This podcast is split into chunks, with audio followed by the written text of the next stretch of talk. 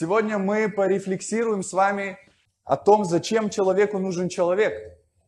Может показаться странный вопрос, зачем человеку человек, но на самом деле в современной тенденции об этом приходится размышлять. У нас есть такое понятие, как самодостаточность. Я не буду говорить, оно хорошее или плохое, потому что все зависит от того, в каком контексте находится это слово и что конкретно каждый из нас под этим подразумевает. Потому что мы с вами можем использовать одно и то же слово, даже библейское, но думать о нем чуть по-разному, и из-за этого у нас может не складываться диалог, или мы можем не понимать друг друга, потому что мы изначально не разобрались с термином и не дали ему определение. И современный мир говорит нам о том, что ты должен быть самодостаточен, ты должен стремиться к тому, чтобы ни от кого и ни от чего не зависеть. Но прикол, на мой взгляд, в том, что это иллюзия. Это иллюзия того, что человек может быть самодостаточным. Потому что что мы подразумеваем? Если мы говорим о какой-то финансовой самодостаточности, то это один вопрос. Если мы говорим о социальной самодостаточности, самодостаточности, то это совершенно другой вопрос. То есть это другая плоскость. И люди используют это выражение и стремятся к нему. И они идут к тому, что типа мне никто не нужен, я могу сам по себе, а, все исходит из меня. Все вот эти красивые лозунги, Эй, сила внутри тебя, тебе ее нужно обнаружить. Дай, знаете, это все аморфные фразы. Это все слишком абстрактно. А, как ее обнаружить внутри себя? Что это за сила внутри меня? Каким, по какому принципу я должен из, ее из себя вытащить? Никто не может это объяснить. Поэтому очень легко говорить с людьми лозунгами. Очень легко сказать просто правильную фразу. Друг, тебе, не, тебе нужно стать самодостаточным. Но что вы подразумеваете? Потому что самодостаточность в своей идеологии, она будет подводить нас к гордыне. Заметьте, не гордости. Гордость и гордыня – это не совсем одинаковые слова. Гордыня – это твоя, твоя уверенность в том, что все зависит только от тебя. Что якобы ты все контролируешь, у тебя на все есть ресурс, ты на все способен. Эй, Парнишка, проснись, это утро для тебя, ты включаешь себе какой-нибудь мотивационный ролик, или ночью, знаешь, зарядился там спортивными какими-то вещами, и такой, все, утром я начну тренироваться, сила во мне, мне просто нужно ее начало. Не переживай, у тебя все получится, но реальность такова, что мы обнаруживаем, что оказывается не на все у нас есть ресурс. И у людей, которые живут реальной жизнью, через время они начинают понимать, слушай, либо что-то со всем миром не так, либо что-то со мной не так. Почему все говорят, что у меня должно быть все классно, у меня все получится, сила внутри меня, а я проснулся утром и не могу встать с кровати, потому что я не знаю, как жить дальше? Да потому что это жизнь. И в твоей жизни бывают разные моменты. Поэтому это иллюзия думать, что социально я должен стремиться к самодостаточности. Есть другая крайность, когда мы говорим о а, особенно об эмоциональной зависимости от какого-то человека. То есть ты не можешь себя нормально чувствовать, если рядом нет какого-то человека. И есть проблема, когда люди начинают именно в негативном плане зависеть друг от друга. Они не способны принимать решения, они не способны нести ответственность, они не способны проходить шторм или бурю. бурю. Почему? Потому что что-то вдруг изменилось, вдруг кого-то рядом не стало. И в действительности мы зависим друг от друга. Мы зависим друг от друга от рождения. С самого рождения говорить о том, что я социально должен быть независим, это глупейшая идея. Все, что окружает вокруг тебя, ты идешь в магазин, что-то покупаешь, потому что туда кто-то что-то привез. Ты пользуешься дома водой, интернетом, электричеством, но кто-то где-то это коммуницирует, откуда-то берут ресурсы, их аккумулируют, их подают, ты это покупаешь. Ты все время, ты все время социален, ты никогда не можешь быть самодостаточным. Ну хочешь, уйди в горы и попробуй живи там один. Но вдруг через время ты поймешь, что ты даже охотиться не умеешь, и тебе нужна провизия. И тогда ты будешь вынужден выходить к людям для того, чтобы что-то им дать, чтобы у них что-то взять. И ты опять социально зависим. И поэтому нету ничего плохого в том, чтобы ты понимал, что ты социально зависим. Потому что с самого начала, когда Бог сотворяет Адама, он через время говорит, нехорошо быть человеку одному. И создает ему Еву. И теперь они двое. Но почему? Это же странно. Есть Бог, есть Адам, они с друг другом разговаривают, у них все классно же по идее. Но то, как мы себе представляем, когда мы читаем книгу «Бытие». Мы же понятия не имеем, как Бог с Адамом разговаривал. Это мы читаем и интерпретируем, как это легко, как это просто. Нету никаких проблем, но мы понятия не имеем, как это происходило. Но так или иначе, когда люди говорят о том, знаете, что а, Бог внутри тебя, тебе нужен только Бог, Он тебя всему научит, тебе никто не нужен. По сути, сами эти идеи противоречивы по своей же сути. И тем более они не соответствуют библейской концепции о церкви, потому что о ней мы сегодня поговорим. Когда мне говорят, мне никто не... Дух Святой мой учитель. Я говорю, да, в какое время вы с ним встречаетесь? Когда я начинаю молиться. А ты уверен, что все, о чем ты молишься и ты думаешь, это Дух Святой? Да. На каком основании? Как ты понимаешь это? Ну, я это понимаю, я научился. То есть ты уверен, что Бог – это тот, который всегда будет отвечать тебе так, как ты хочешь? Потому что я в Библии вижу совершенно другую картину. Я видел, как, вижу в Библии, как пророки ошибались. Или как они не понимали какие-то вещи. Хотя мы, читая библейский текст, думаем, что пророк это человек, который, знаете, он с Богом просто вот, они вот он вот так вот его обнял, вот так вот, они вот так ходят, вот так. И он ему просто что-то говорит, это такой все понимает. Я больше восьми лет изучал тему пророчества и пророков, и может быть у нас когда-нибудь будет время, когда я смогу вам дать об этом отдельный курс, для того, чтобы привнести некое корректное, здравое понимание вещей. Потому что люди сегодня говорят очень легко о вещах, которых на самом деле не понимают. Они берут какое-то место Писания, строят на одном этом месте Писания целое учение. И когда мы говорим «мне никто не нужен», мне, мне нужен только Бог, но даже Адаму Бога было недостаточно. Хотя Адам не находился в греховном состоянии, Адам не согрешил, ничего не произошло еще плохого, но даже Адам в своем хорошем и правильном состоянии, ему недостаточно Бога, с которым он разговаривает. Точнее, он еще, может быть, думает, что ему достаточно, но Бог смотрит на это и говорит, нет. Потому что есть разница между отношениями моими и отношениями с Богом, и разница между моими отношениями и отношениями с людьми. И дело в том, что я как человек нуждаюсь в людях. И я никогда, никуда от этого не денусь, сколько бы я от этого не убегал. Потому что в этом замысел о человеке, о том, чтобы человек был социальным. Первые и вторые главы Бытия чуть по-разному рассказывают историю сотворения. Не идентично, об этом можно поспорить, подискутировать, но в одном случае есть последовательность, когда сначала Адам, а потом Ева, но в первой главе Бог, если я не ошибаюсь, по-моему, в первой, Бог сотворяет человека, мужчину и женщину. Человек изначально появляется как существо социальное. Он не просто появляется как отдельная самодостаточная личность. Потому что человек не сможет раскрыться как человек без другого человека. Когда люди говорят, мне никто не нужен, у меня есть Бог, да? Тогда что мне делать с библейскими текстами? С теми текстами, в которых Бог говорит о том, что Он распределяет наше разнообразие внутри церкви для нашего созидания. Еще мы сегодня об этом почитаем. Если тебе, у тебя Дух Святой твой единственный учитель, тогда зачем Библия, в Библии написано, что нам нужны учителя? Зачем? Зачем это противоречивая идея? Или что? Или кто-то из нас может сто процентов сказать, а я проверял таких людей которые с легкостью и сто процентов уверяют о том, что они с Богом очень легко разговаривают. А по факту оказывается не так легко, как они об этом говорят. И я говорил, зачем вы тогда морочите людям голову и не говорите им правду о том, что часто то, что вы говорите, что вы считаете, что это говорит Бог, это думаете вы. Так скажите о том, что вы так думаете. Скажите людям правду, говорите честно. Зачем вы утяжеляете ваши слова словами «так говорит Господь»? Потому что вы понимаете, что ваши слова не будут иметь определенную ценность и вес, пока вы их не утяжелите. Ну, в Библии же, они же говорили, так говорит Господь. Да, они говорили, но почему они так говорили? Израильский народ, который находится в окружении других народов, где есть разные боги, такие как Малох, Астарта, Ва, Ваал.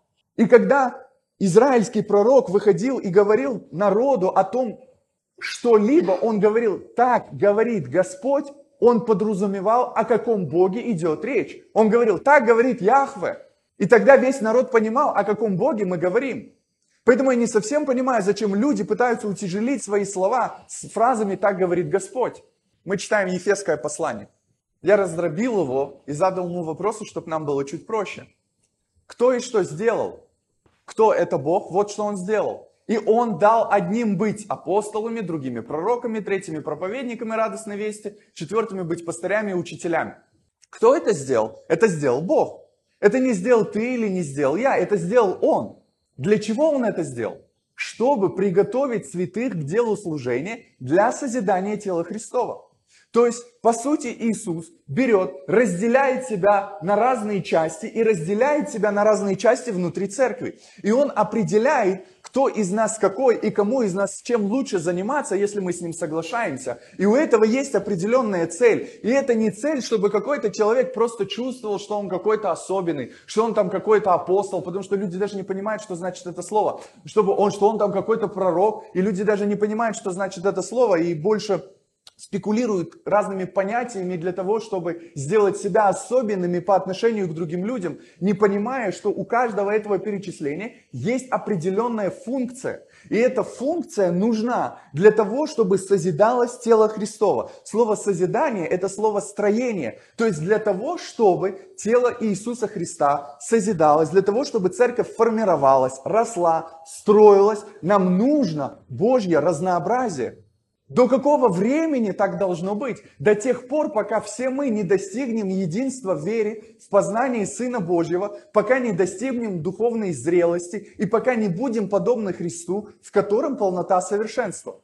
А скажите, а когда это произойдет? Ну, скорее всего, не при нашей человеческой жизни. То есть сам Бог говорит, ребята, вы нужны друг другу. Для того, чтобы вам вырасти, для того, чтобы вам созреть, для того, чтобы вам уподобиться Богу, которыми вы, поклоня... вы поклоняетесь, вы нужны друг другу. И когда мне человек говорит о том, что ему никто не нужен, у него есть только Бог, и Бог его всему научит, у меня вопрос. По идее, получается, что ты достиг полного возраста Христова, то есть ты совершенная личность.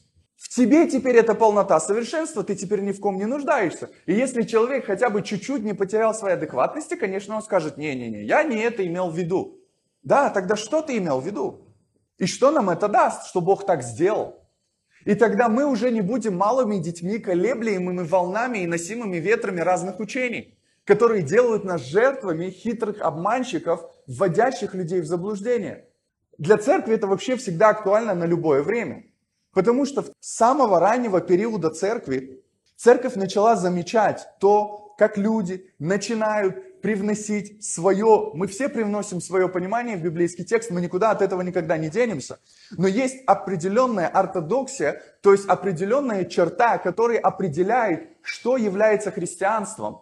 Что оно в себя подразумевает? И уже с раннего периода церковь начинает формировать эту ортодоксию, давая определение, что это такое. И появлялись люди на протяжении истории времени, и они продолжают появляться, которые берут и наглым образом игнорируют библейскую концепцию и говорят что-либо, Например, о том, что они ставят под сомнение вопрос, не вопрос в том, что они ставят под сомнение, они говорят о том, что Иисус не может быть Богом, он может быть только человеком. Другие говорят, в ранний, э, в ранний период говорили наоборот, Иисус не может быть человеком, он может быть только Богом. Но концепция христианства говорит о парадоксе, который находится внутри христианства, о том, что как бы вам странно это ни казалось, как бы мы не могли это объяснить или не пытались это объяснить, но христианская ортодоксия в этом и заключается, что Иисус является Бога-человеком. Не как греческий мифологический Бог, это совершенно не одно и то же. И у меня сегодня мы не об этом, и я не могу на этом сильно зацикливаться. Но сегодня также появляются люди, которые осмеливаются так говорить.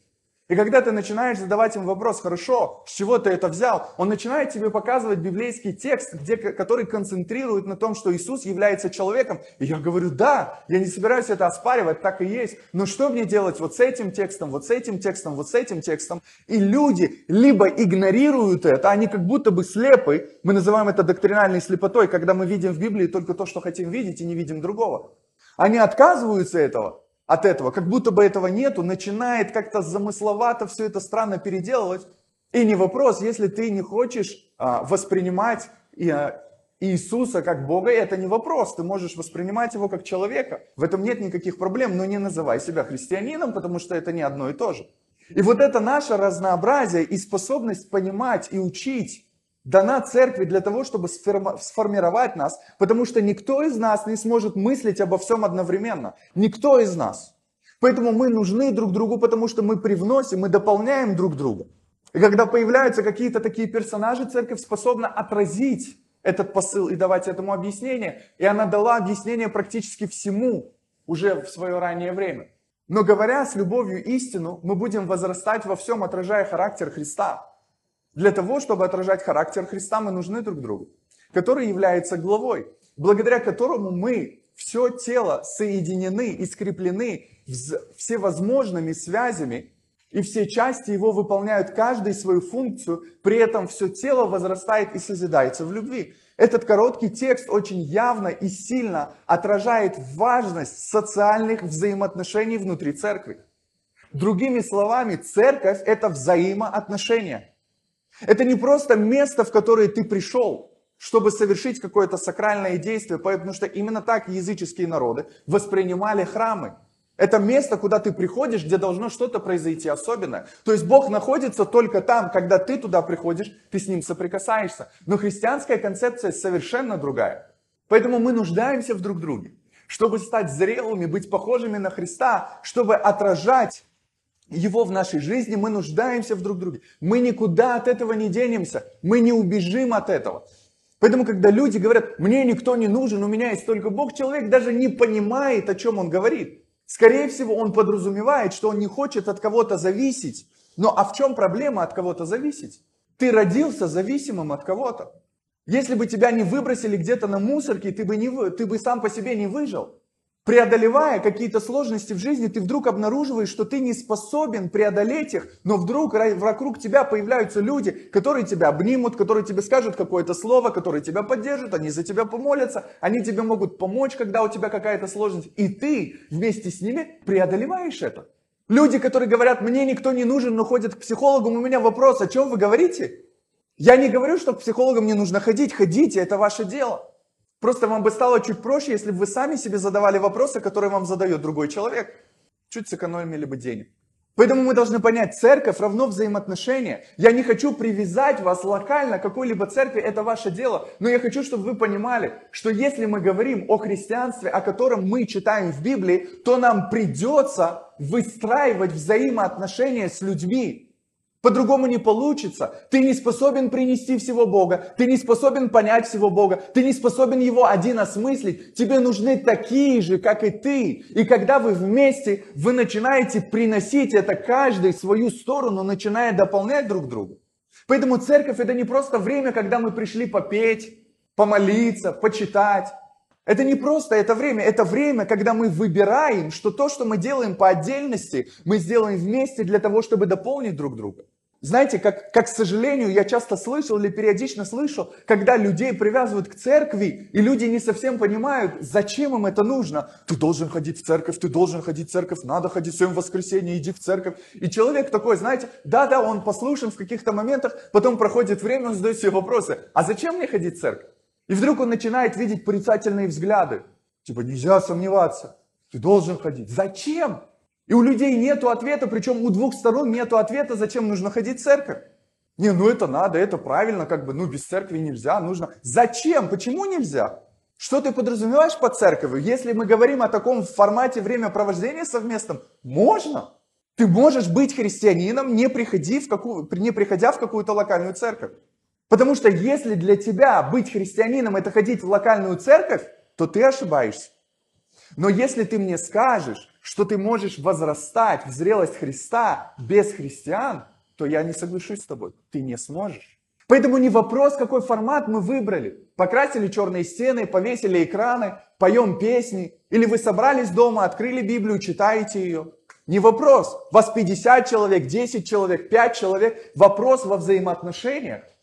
Если ты уходишь от взаимоотношений, то тогда ты уходишь от замысла Бога в, в понимании церкви. Но если тебе не нравится какая-то локальная община, это не проблема. Скорее всего, она мне тоже может не нравиться. Если мы не нравимся кому-то, это тоже не проблема. Если людям не нравится, как мы одеваемся, в каком формате мы проводим служение, это не так важно на самом деле. Потому что это все христианская вкусовщина или то, к чему люди привыкли. Люди привыкли, привыкают к одному формату, начинают читать этот формат святой, и встречаясь с другим церковным форматом, они говорят, о, не-не, это неправильно. Почему?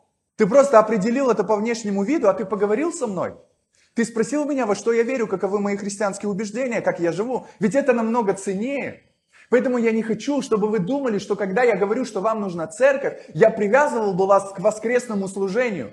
Оно нужно, но я должен себе ответить на вопрос, зачем. И пока я себе на него не отвечу, бессмысленно, чтобы тебе постоянно говорили, тебе нужно ходить, тебе нужно ходить. У тебя через время начнется отвращение к этому. Потому что ты будешь чувствовать, что тебя заставляют делать то, чего ты не понимаешь и чего ты не хочешь. И, к сожалению, церковь в этом сильно согрешила на протяжении истории. Вместо того, чтобы задавать людям вопрос, если хочешь, приходи, не хочешь, не приходи. Но если ты приходишь, тогда давай мы поймем, зачем ты приходишь. Что ты ожидаешь, чего ты ждешь. Ты понимаешь, зачем мы все это делаем?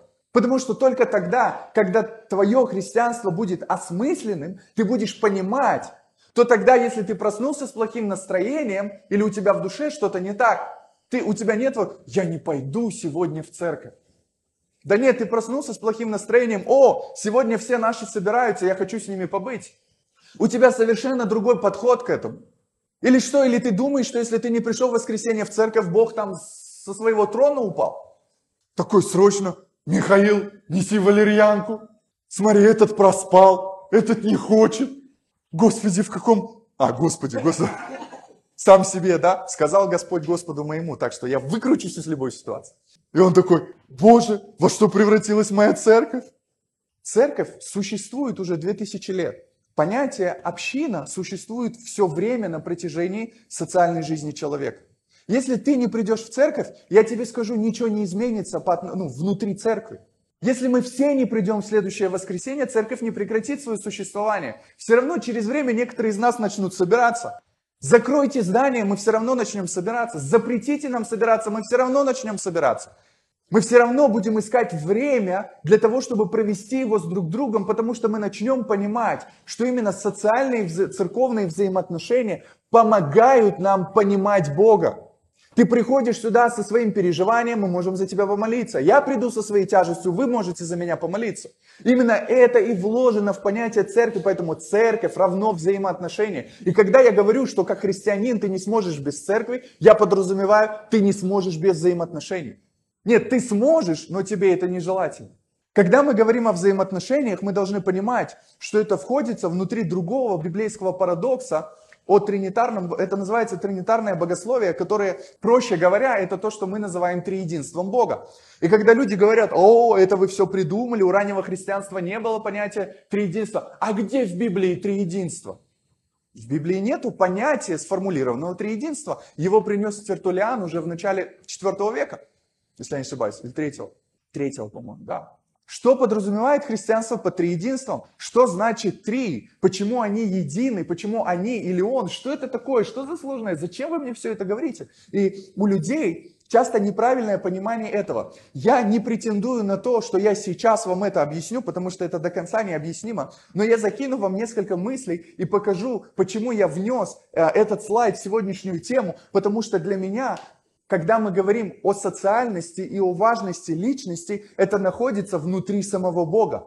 Теперь смотрите, когда мы говорим три единства, Отец, Сын и Дух Святой, мы не подразумеваем, что это три совершенно разных, три совершенно а, отдельные друг от друга личности.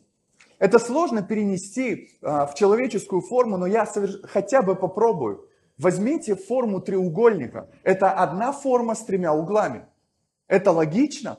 Как минимум. Точно так же, как и логично объяснение ранней христианской церкви о том, что является триединством, почему церковь воспринимает Бога в трех личностях. Когда мы говорим о триединстве, мы говорим об одной личности, внутри которой есть три центра самосознания.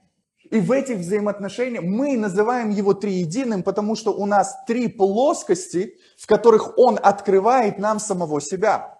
Это один Бог с тремя углами, если можно так просто выразиться.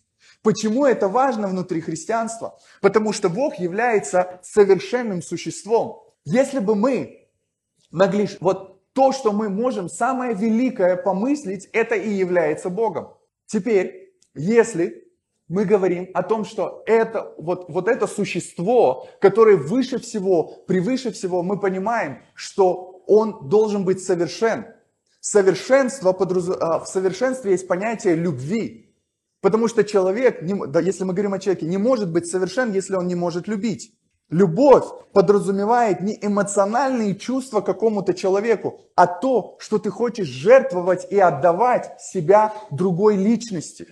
Поэтому если Бог является морально совершенным существом, любящим моральным существом, то он должен кого-то любить. Если мы говорим, ну он может проявлять свою любовь к людям, нет, Бог был всегда. Он был тогда, когда людей еще не было. Кого любил Бог? Самого себя в одной личности? Кому? Любовь проявляется к кому-то, она не проявляется к самому себе. Поэтому понятие о триединстве очень важно внутри христианства, потому что оно показывает о том, что Бог любящее существо. И его любовь проявляется внутри центра своего самосознания, то есть внутри самого себя. Я понимаю, что это сложно, хотя пытаюсь это максимально просто, об этом просто говорить. Но к чему я вам об этом говорю? К тому, что уже внутри триединства есть понятие социальных взаимоотношений. И теперь появляется человек, который говорит, мне никто не нужен. Богу нужен Бог. Тебе никто не нужен. Это же логично, что человеку нужен человек. Мы друг без друга не сможем, мы не сможем проявить никакого христианства. Мы не можем Бога-то любить, если не можем любить людей. Поэтому, когда люди говорят, мне никто не нужен, кроме Бога, как ты будешь выражать что-то по отношению к Богу? Что ты ему молочка в миску нальешь? Что ты ему сделаешь? Что? Как, как ты проявишь к нему? Он у меня в душе. Да, я понимаю, это очень абстрактно, это очень космические вещи, которых нужно сужать и объяснять их. Как выражается твоя любовь к Богу? В чем она выражается? К Нему, как личности, ты никак не можешь ее выразить без другой личности.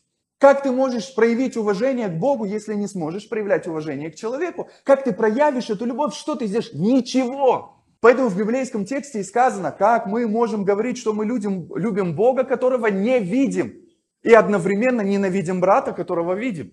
Иными словами, это взаимозависимые аспекты.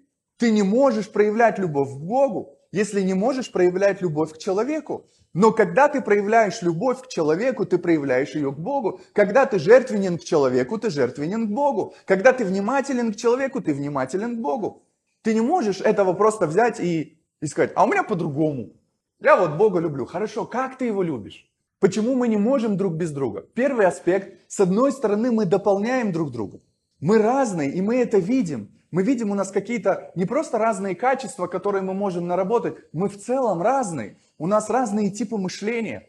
И очень полезно, когда мы в нашей разности можем научиться коммуницировать с друг другом, потому что мы начинаем дополнять друг друга. Мы очень прекрасно это видим между взаимоотношениях мужем и женой.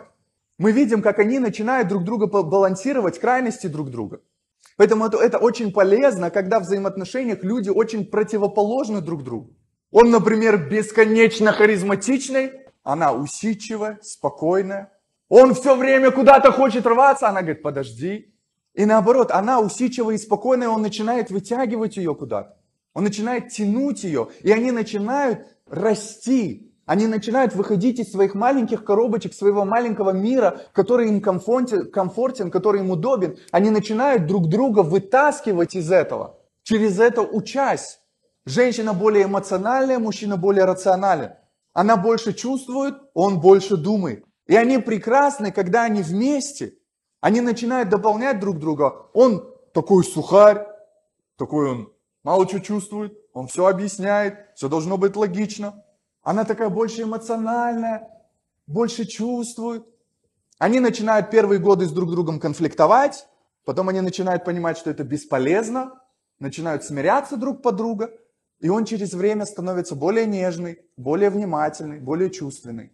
А она наоборот, начинает в какие-то кризисные моменты не поддаваться своим эмоциям. Почему? Потому что на протяжении многих лет они друг у друга учились. Он ей показывал, как в, а, в кризисные моменты, что не нужны эмоции, нужно уметь отстраняться от этого и холодно мыслить о каких-то вещах. А она, наоборот, его учила быть более эмпатичным, более внимательным к людям. И они научили друг друга. Это если мы говорим про взаимоотношения между людьми. А если мы говорим про христианство, если мы говорим про церковь, то мы нашим разнообразием дополняем друг друга.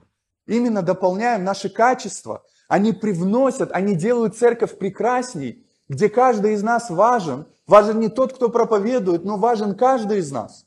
Но с другой стороны, как мы проявим христианство, как не во взаимоотношениях. Потому что именно во взаимоотношениях мы учимся проявлять такие качества, как милость, доброта, прощение, любовь, принятие. Если бы не было бы людей, если ты один в горах, кого ты прощаешь? Кого? Если тебе никто не наступил на ногу, если тебя никто не обидел, если ты не, не оказался кем-то непонятым, кто тебя простит? Кто тебя примет? Ты обнаруживаешь в себе вещи, которые тебе не нравятся, но ты нуждаешься в том, чтобы тебя кто-то принял с этим. Кто-то, чьи качества милосердия превышали бы твои качества по отношению даже к самому себе.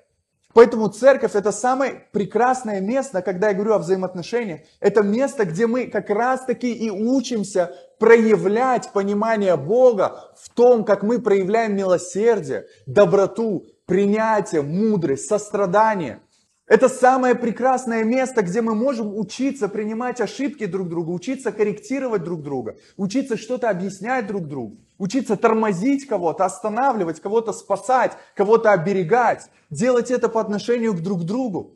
Поэтому, когда мы говорим, церковь мне, ну, мне не нужна, по сути, человек говорит, мне не нужны взаимоотношения, я сам по себе молодец. И он звонит своему психологу, потому что ему срочно нужно на консультацию. Опять же, я не высмеиваю это, я лишь показываю, когда, как это глупо смотрится со стороны.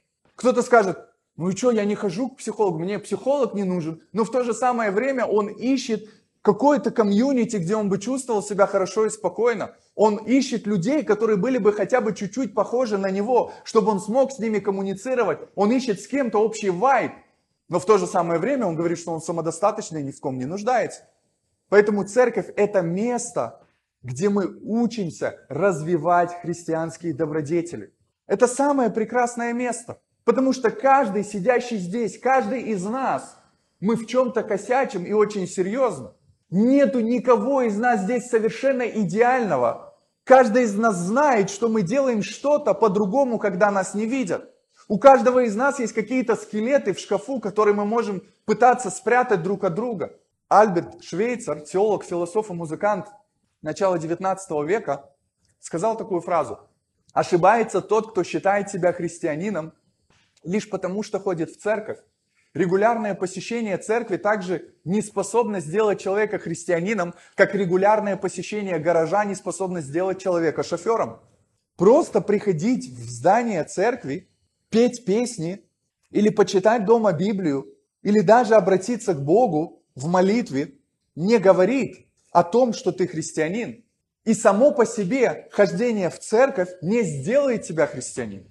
Потому что христианство это не просто какие-то аспекты, которые ты делаешь. Да, вот я Библию почитал, ага, почитал, убрал, ага, сейчас нужно помолиться, ага, таймер засек, ага, вот я помолился, что нужно? Теперь попеть нужно Богу, ага, сейчас включился, а вот я, на-на-на-на-на, я попел, так, что еще нужно сделать? Так это не работает. Я добавил к этой фразе вот какую мысль.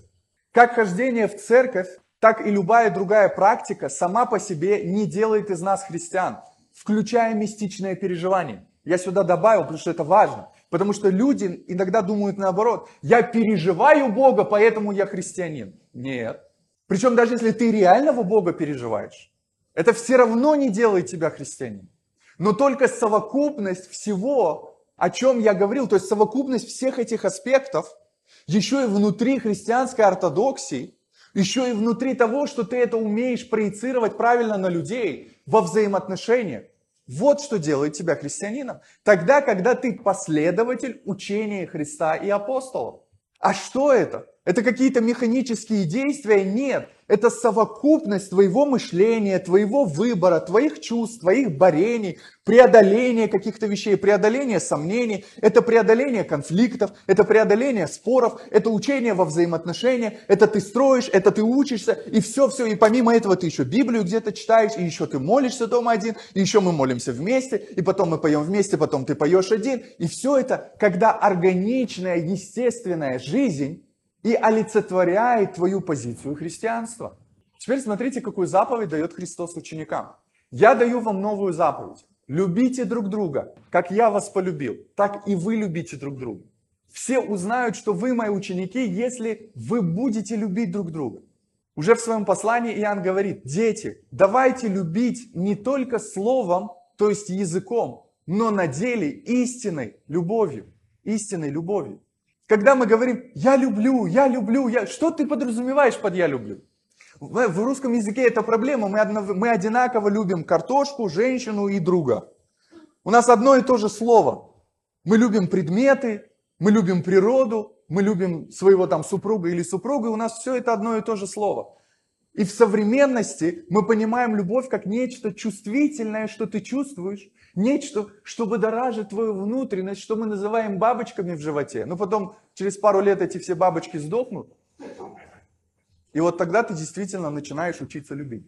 Поэтому Иоанн говорит, давайте любить друг друга не словом. Брат, я люблю тебя. Сестра, я люблю тебя. Знаете, любить это не друг другу улыбаться, ходить в церковь всем, приветствую вас, приветствую, слава Богу, все хорошо, аллилуйя, все. Это не это любовь. Любовь – это тогда, когда кто-то из нас что-то начинает пороть, а мы начинаем его, не, мы не отказываемся от него, но мы создаем условия для восстановления человека. Любовь – это понять, что есть люди, которые в чем-то никогда не изменятся, но твое отношение к человеку не меняется. Любовь – это тогда, когда ты готов помочь, когда ты откликаешься, а не тогда, когда ты отворачиваешься от кого-то. Иисус говорит, любите друг друга так, как я вас люблю. А как Христос любит своих учеников и свою церковь? Он отдал свою жизнь за них. Вот в этом и есть любовь. Это самопожертвование ради других.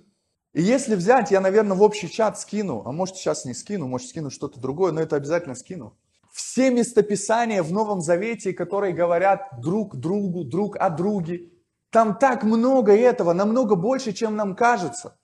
В Библии намного больше о взаимоотношениях между людьми, чем то, о чем мы чаще всего спорим, имея разные взгляды. И я сжал это без мест Писания и выразил это таким образом.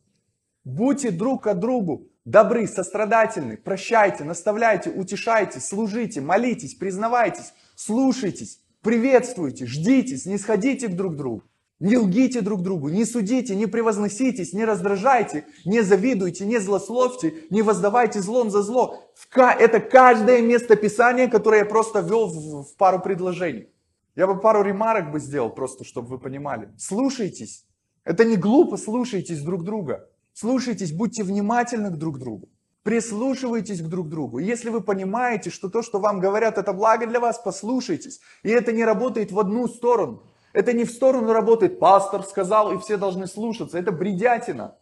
Все должны рассуждать, должны подумать, должны взвесить это, а не послушаться. Когда церковь требует повиновения от людей, она сама себя загоняет в тупик. Бессмысленный причем и опасный. Потому что там, где сказано, что младшие повинуйтесь своим наставникам, дальше сказано все же друг другу. Это не в одну сторону работает. Это неправильно, если я вам директивно что-то говорю, а когда вы мне говорите, я вам говорю, а ты кто такой? Ты кто? Я кто? Я помазанный. Чем? Вы должны меня слушаться, потому что я пастор. Да, но ты не Бог. Бога мы должны слушаться. А ты человек, у тебя есть позиция. По поводу не судите, это непростое слово. Я делаю сейчас долгий анализ этого, потому что у нас в целом неправильное представление о «не судите». Нам нужно с этим будет потом разобраться. Как много Библия говорит о важности взаимоотношений, и потом мне христиане говорят о том, что мне не нужна церковь, а если церковь, то такая, которая, а, ну, мне не нужны взаимоотношения. Поэтому это проблема всех онлайн-церквей. Потому что церковь – это не послушать проповедь пастора. Не это определение церкви. Церковь это взаимоотношения. И когда я от них бегу, я бегу от плана Бога, ну, от замысла Бога. Поэтому, может быть, ты разочарован и не хочешь больше отношений, и я тебя понимаю. Я понимаю много людей. У меня большая часть людей, с которыми я коммуницирую, работаю, не, работаю, это неправильно сказано, с которыми я коммуницирую и общаюсь, это люди, которые устали от церквей. Они устали от деспотичного лидерства, они устали от деспотичного родительского, хри- христианского родительства. Это люди, которые вырастают и говорят, меня тошнит, я слышу слово церковь, и у меня, я не хочу там находиться, я устал от этого постоянного гнета, от этого постоянного давления, что я постоянно что-то должен, должен, должен, должен, должен, я уже никакой. И те люди, которые говорят о том, что я должен, вместо того, чтобы поднимать меня, они продолжают мне говорить, что я должен. Ты лежишь, ты должен встать. Да не могу я встать, поднимите меня, у меня не получается, у меня нету сил. Нет, Господь с тобой. Да, может быть и со мной, но я не могу. Поэтому я понимаю людей, которые бегут сегодня от церкви, которые пытаются церковь выстроить на безопасном уровне вместе с собой. Почему? Потому что церковь их покалечила. Точнее, их покалечили нездоровые церковные взаимоотношения. Их покалечило деспотичное христианство. Но как бы тебе не было бы сложно, что бы ты ни переживал и что бы ты ни чувствовал, но такова суть церкви, что без взаимоотношений мы не церковь. Мы просто можем быть прикольным комьюнити, который по воскресеньям что-то делает, но это не значит быть церковью. Если ты никого не впускаешь в свою жизнь, ты не церковь. Поэтому отделить себя от отношений с друг другом значит отделить себя от замысла Бога. Бог говорит, тебе нужны взаимоотношения. Я говорю, Бог, я тебя люблю, но мне не нужны взаимоотношения. Нет, тебе нужны взаимоотношения. Нет, мне нужен только ты. Тебе меня недостаточно. Ты как социальная личность, даже внутри церкви, не сможешь развиться. Я не смогу, в смысле Бог, не я, не смогу отразиться в тебе, если вокруг тебя не будет людей. Поэтому как бы тебе больно и тяжело не было, если ты слушаешь меня там сдалека, на уровне комфортном, тебе нужны взаимоотношения. Ты никуда от этого не денешься, не спрячешься. Бог не будет, где ходишь ты. Это тебе нужно ходить там, где ходит Бог. И вопрос, зачем? Зачем человеку человек? Да чтобы быть человеком. Вот вам последний козырь, который есть у меня в рукаве. Когда мы говорим о том, что мне не нужны люди, мы говорим такую ахинею. И вот почему. Вы слышали? А мы все помним фильм, сказки, истории, мультики про, про мультика про Маугли. Вот Маугли это настоящий синдром. И вот в чем он заключается и чем он не является. В фильме мы видим персонажа, или в мультике, или в сказке, мы видим персонажа, который живет среди животных, потом встречается прекрасная женщина, который потихонечку обихаживает его, и он превращается в нормального человека. Вот это, кстати, правда. Ну, типа, это прям сильно похоже.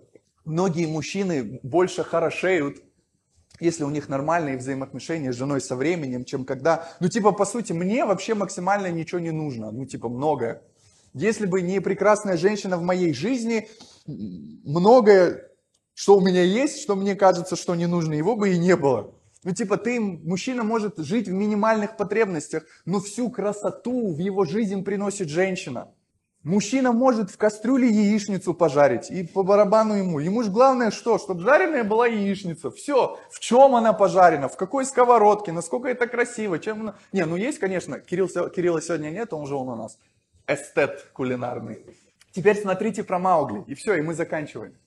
В фильме мы видим персонажа, который жил среди животных, попал, потом попал в среду людей и стал таким же человеком, как и все. Вот это неправда. Синдром Маугли настоящий. Сегодня периодично в меньшей степени находят детей, которых выращивают животные. Человек ведет себя как животное полностью. Но прикол в том, что когда его пытаются социализировать, он уже никогда не становится социальным, как все люди. Если, ребенка, если ребенок до 5 лет не находится в коммуникации с людьми, он лишается на всю свою физическую жизнь способности быть человеком в том понимании, в которое мы его вкладываем. Поэтому, когда мы говорим, мне не нужны люди, мы говорим глупость, тебе нужны люди с самого рождения. Если бы не люди, ты не был бы способен говорить людей с синдромом Маугли учат говорить, но они никогда не разговаривают так, как разговариваем мы. Они даже не могут мыслить так, как мыслим мы, потому что все их человеческие мыслительные процессы были упущены до пяти лет. Поэтому сказать, что мне не нужны люди, это глупо. Тебе нужны люди с самого твоего рождения. Они нужны тебе на протяжении всей твоей жизни. Ты не можешь быть человеком, если рядом с тобой нету людей. Поэтому тебе нужен человек, чтобы тебе самому быть человеком. А вот зачем человеку церковь? Чтобы стать человеком неба. Потому что ни в каком другом комьюнити не культивируется понимание Бога, его принципов, ориентиров, того, кем он является. Бог раскрывает самого себя внутри церкви и раскрыл себя именно так. Поэтому церковь тебе нужна для того, чтобы тебе быть христианином, быть последователем, быть учеником. Тебе для этого нужна церковь. Помните, церковь равно взаимоотношения. Чтобы стать человеком неба, чтобы отражать зрелость Христа, характер Христа, тебе нужны люди, тебе нужна церковь. Просто я предлагаю, подумайте над этим, над этим. Поразмышляйте, позадавайте себе вопросы. Проанализируйте свою жизнь. Вдруг вы вспомните, как вас, как вас где-то кто-то спас, когда вы тонули. Это сделал Бог, да, но чьими руками? Вспомните, когда вы плакали, кто вас обнял. Это сделал Бог, да, но чьими руками? Когда ты сомневался в чем-то, и тебе нужны были ответы, мне дал ответы Бог. Да, но через кого? Нет, у меня есть ответы, которые пришли внутри меня. Хорошо, есть, я их не отрицаю. Но если вдруг ты начнешь вспоминать всю свою жизнь, ты начнешь видеть, как много прекрасного исходит из тебя, когда, вокруг, когда рядом с тобой люди. Как много добра, любви, заботы, милосердия мы как раз-таки и проявляем, когда вокруг нас есть люди. Как много мы учимся, пока воспитываем детей. Как многому мы учимся, пока любим друг друга, любим мужа или жену, или у нас дружеские взаимоотношения. Сколько всего прекрасного приходит именно через взаимоотношения. Точно так же, как боль, разочарование, трудности. Это все тоже приходит через взаимоотношения, но не только это. Поэтому не пытайтесь что-либо идеализировать. У всех плюсов есть минусы. У всего так, так все устроено. Поэтому не беги, не прячься от людей. Даже если тебе сложно, даже если тебе трудно, тебе нужно научиться вылазить из вот этого, то ты внутри сам себя спрятался там далеко, боясь общества, которое тебя ранит. Но то общество, которое тебя ранит, может сделать тебя сильным. И то, в чем у тебя была слабость, если ты вылезешь оттуда, через время твоя слабость станет, станет твоей сильной стороной она укрепится. Точно так же, как укрепляются мышцы, укрепляются кости, укрепляется душа человека. Проходя через агонию, через боль, через разочарование, усталость, через все это укрепляется твоя душа. Через это ты становишься милосердным, добрым, внимательным. Отец, мы склоняем свое сердце пред Тобою